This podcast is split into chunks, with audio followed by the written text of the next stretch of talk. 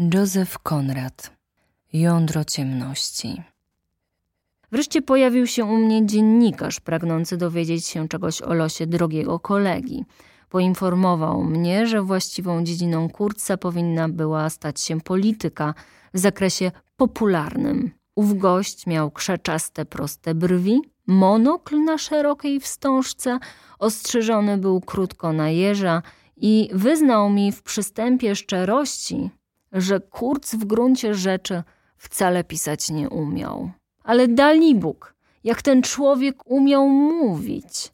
Potrafił zelektryzować duże zgromadzenie. Była w nim wiara, rozumie pan? Była w nim wiara.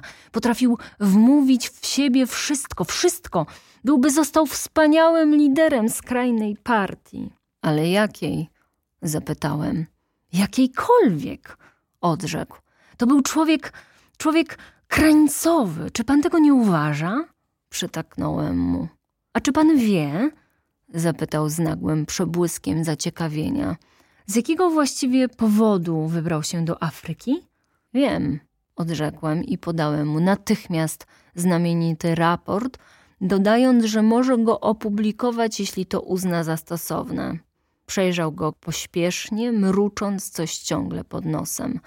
Ujrzał, że to wystarczy i wyniósł się wraz ze swą zdobyczą.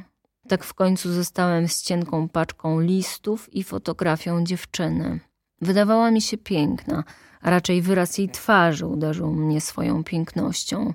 Wiem, że i blask słońca może stać się narzędziem kłamstwa, ale czuło się, iż żadna gra światła, żadna poza nie mogłaby nadać rysom tak subtelnego odcienia szczerości. Zdawało się, że ta dziewczyna gotowa jest słuchać bez żadnego zastrzeżenia, bez podejrzeń, bez cienia myśli o sobie. Wreszcie postanowiłem pójść do niej, aby jej oddać fotografię i te listy. Ciekawość? Tak, a może jeszcze jakieś inne uczucie. Wszystko, co należało do Kurca, przeszło przez moje ręce. Jego dusza, jego ciało, jego stacja, jego plany, jego kość słoniowa, jego kariera. Pozostawała już tylko pamięć o nim i jego narzeczona, a pragnąłem niejako przekazać to również przeszłości, wydać wszystko, co po nim zostało, na pastwę zapomnienia, które jest ostatnim słowem naszego wspólnego losu. Nie bronię się, nie miałem jasnego pojęcia, o co mi chodzi właściwie. Może powodowała mną nieświadoma lojalność, a może było to wypełnienie owej ironicznej konieczności – która się czai w zdarzeniach ludzkiego życia. Nie wiem, nie zdaję sobie sprawy, ale poszedłem. Myślałem, że wspomnienie o Kurcu podobne jest do wspomnień o innych zmarłych, które gromadzą się w życiu każdego człowieka, jako niejasne odbicie w mózgu cieniów, co padły nań przelotnie, a nieodwołalnie, lecz u wielkich, ciężkich podwoi wśród wysokich domów ulicy równie cichej i porządnej, jak dobrze utrzymywana cmentarna aleja, ujrzałem wizję człowieka na noszach, otwierającego usta żarłocznie, jakby chciał pożreć całą ziemię wraz z całą ludzkością. Ożył w mych oczach, ożył jak najrealniej. Ów cień niestety wspaniałych pozorów i straszliwej rzeczywistości – Cień mroczniejszy od cieniów nocy, udrapowany okazale w zwoje pysznej wymowy. Zdawało mi się, że ta wizja wchodzi do domu wraz ze mną. Nosze, ludzie dźwigający marę, dziki tłum karnych czcicieli, mroki lasów, połysk rzeki wśród ponurych zakrętów, łozgot bębna, miarowy i głuchy jak bicie serca, serca zwycięskiej ciemności. Była to chwila triumfu dziczy, gwałtowne jej mściwe najście, które, tak mi się zdawało, musiałem sam odeprzeć dla zbawienia czyjejś duszy. A wspomnienie o tym, co Kurz mówił mi tak daleko, gdy rogate postacie poruszały się w blasku ognisk za mymi plecami pośród cierpliwych lasów, wspomnienie owych urywanych zdań wróciło do mnie. Usłyszałem znów słowa Kurca w ich złowrogiej, przerażającej prostocie. Uprzytomniłem sobie znów nędzne jego prośby, nędzne pogróżki, olbrzymi zakres jego nikczemnych pragnień, podłość, mękę, burzliwe cierpienia jego duszy. I wydało mi się, że słyszę znów słowa, które wypowiedział kiedyś spokojnie i apatycznie. Ten transport kości należy w gruncie rzeczy do mnie. Towarzystwo za niego nie zapłaciło. Zebrałem go sam, narażając się na ogromne ryzyko. Obawiam się jednak, że będą się go domagali jako swojej własności. Hmm, to jest trudna sprawa. Jak pan myśli, co mam robić? Upierać się przy swoim? Co? Ja chcę tylko sprawiedliwości. Chciał tylko sprawiedliwości, nic więcej, tylko sprawiedliwości. Zadzwoniłem u machoniowych drzwi na pierwszym piętrze i czekałem, a on zdawał się patrzeć we mnie z błyszczącej machoniowej tafli, patrzeć tym dalekosiężnym i wszechogarniającym wzrokiem, który obejmował, nienawidził, potępiał cały świat. Wydało mi się, że słyszę, jak wykrzykuje szeptem: Ochyda, ochyda. Zapadał zmierzch. Czekałem w wysokim salonie o trzech długich oknach, sięgających od posadzki do sufitu. Oknach, które wyglądały jak trzy jaśniejące, udrapowane kolumny. Wygięte, pozłacane nogi i oparcia mebli lśniły niewyraźnie krzywymi liniami. Wzniosły mahoniowy kominek miał zimną, monumentalną białość. Masywny fortepian stał w rogu. Płaska jego powierzchnia połyskiwała mrocznie jak ciemny, polerowany sarkofag. Wielkie drzwi otworzyły się, zamknęły. Wstałem z miejsca. Zbliżyła się, cała w czerni, blada jej głowa płynęła ku mnie w zmierzchu. Była w żałobie. Więcej niż roku płynął od jego śmierci, więcej niż rok od czasu, gdy przyszła o tym wiadomość. Zdawało się, że ta kobieta będzie go zawsze pamiętać i opłakiwać. Ujęła obie moje ręce, szepcząc: Uprzedzono mnie o pańskim przyjściu. Zauważyłem, że nie była bardzo młoda, to znaczy nie wyglądała na dziewczątko. Czuło się w niej dojrzałą zdolność do wierności, do zaufania, do cierpienia. Miałem wrażenie, iż pociemniało w pokoju, jakby całe światło chmurnego popołudnia schroniło się na jej czole.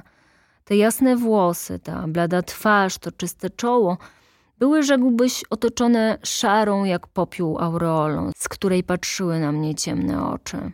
Spojrzenie ich było otwarte, głębokie, spokojne i ufne. Trzymała swą bolejącą głowę, jakby była dumna ze swego bólu, jakby chciała powiedzieć: Ja, ja jedna umiem opłakiwać tego człowieka tak, jak on na to zasługuje. Lecz w chwili, gdy nasze dłonie trwały jeszcze w uścisku, wyraz strasznej rozpaczy pojawił się na jej twarzy i pojąłem, że ta kobieta należy do istot, które nie są igraszką czasu. Dla niej on umarł zaledwie wczoraj. I zaiste, to wrażenie było takie potężne, że i mnie się wówczas wydało, iż umarł zaledwie wczoraj. Nie, w tej oto chwili ujrzałem ją i jego w tej samej minucie, jego śmierć i jej boleść. Ujrzałem jej ból w momencie jego śmierci, rozumiecie? Widziałem ich razem, słyszałem ich razem, rzekła z głębokim westchnieniem.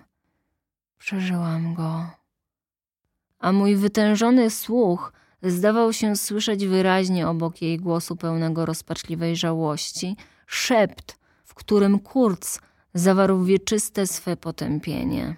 Zapytałem siebie, po co tu się właściwie znalazłem i ogarnęła mnie taka panika, jak gdybym był zabłądził i trafił do miejsca pełnego okrutnych i bezsensownych tajemnic, których ludzka istota oglądać nie powinna.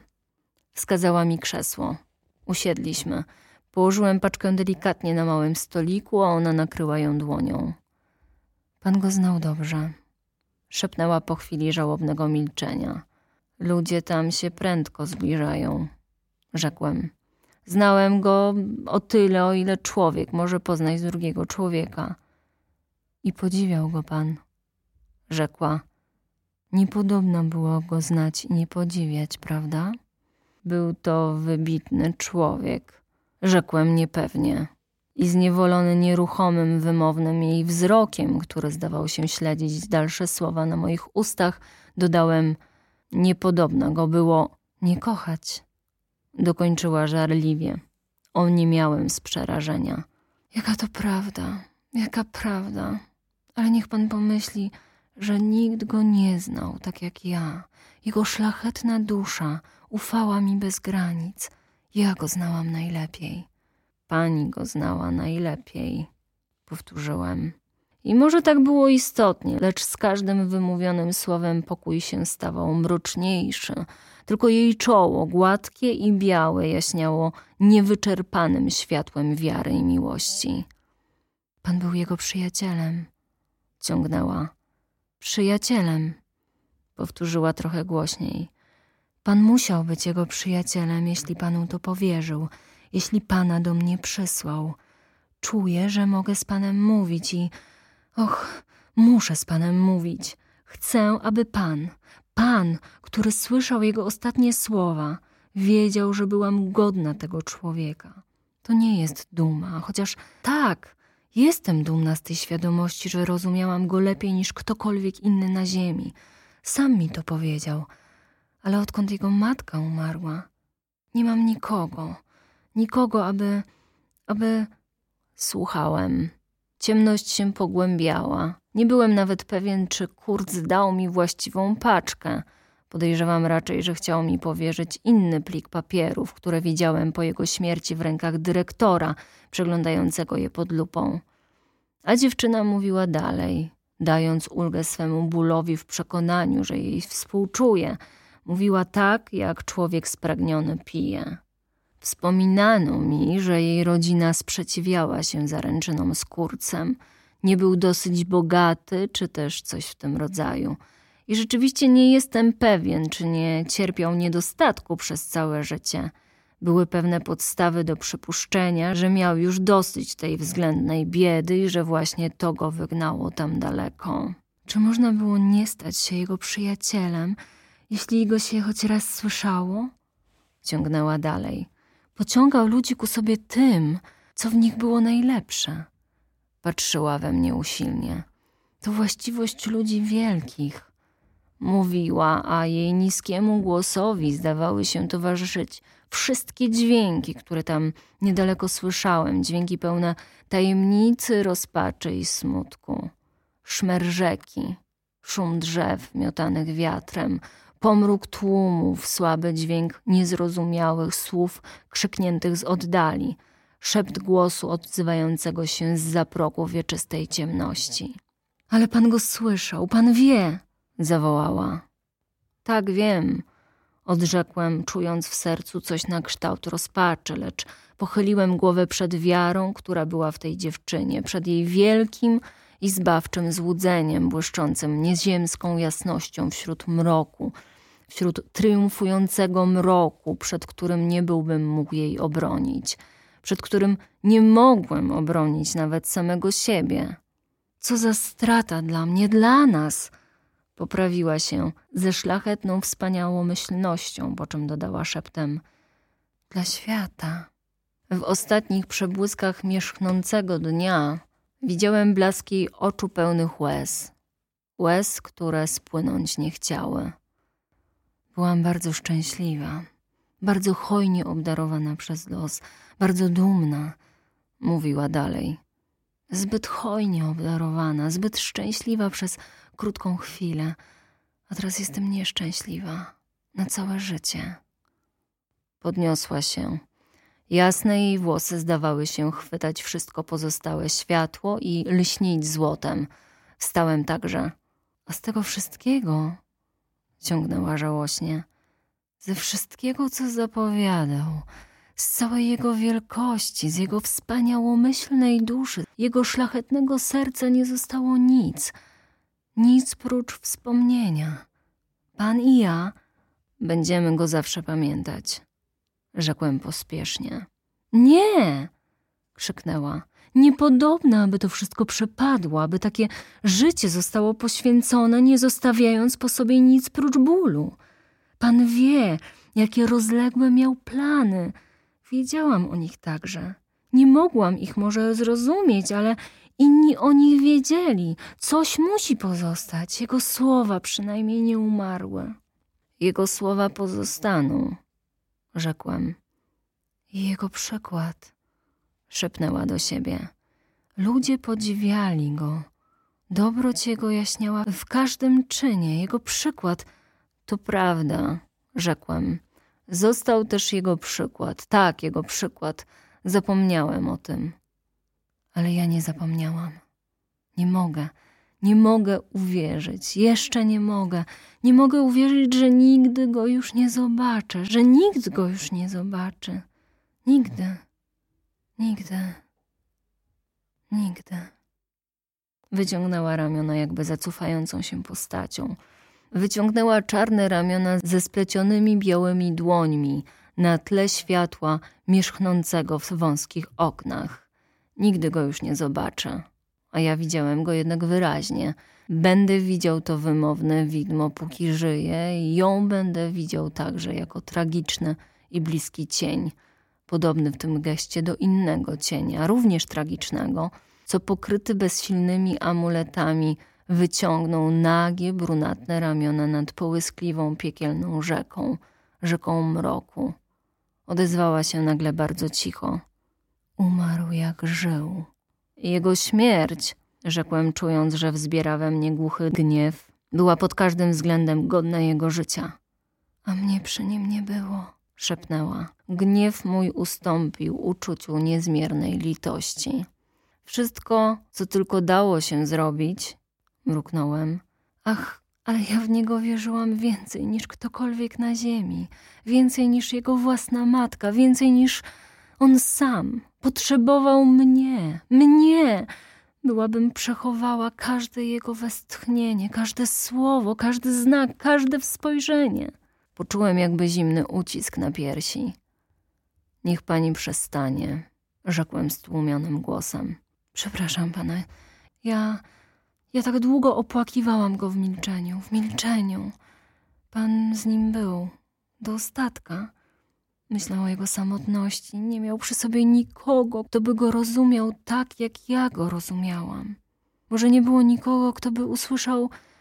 Byłem przy nim aż do ostatniej chwili, rzekłem drżącym głosem. Słyszałem jego ostatnie słowa. Zamilkłem przerażony. Niech pan mi je powtórzy, szepnęła rozdzierająco.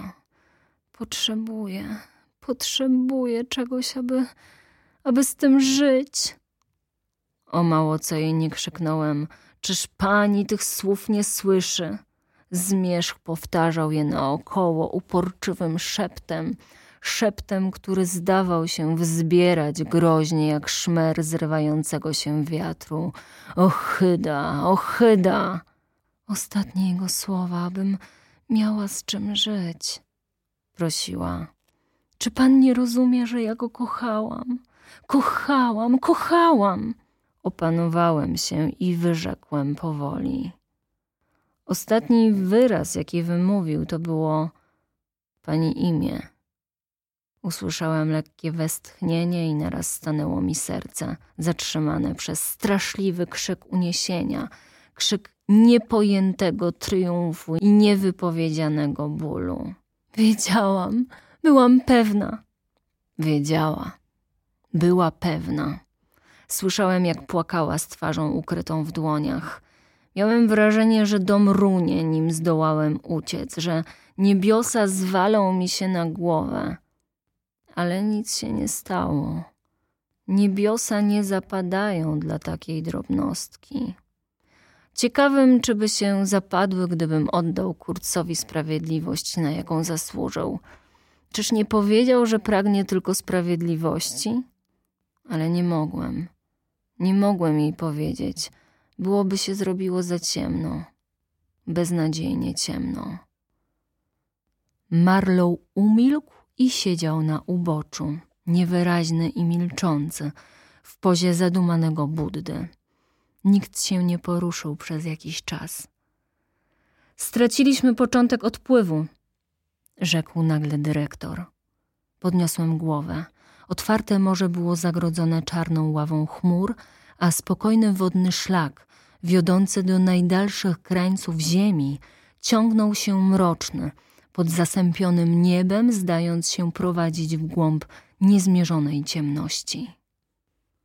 Koniec.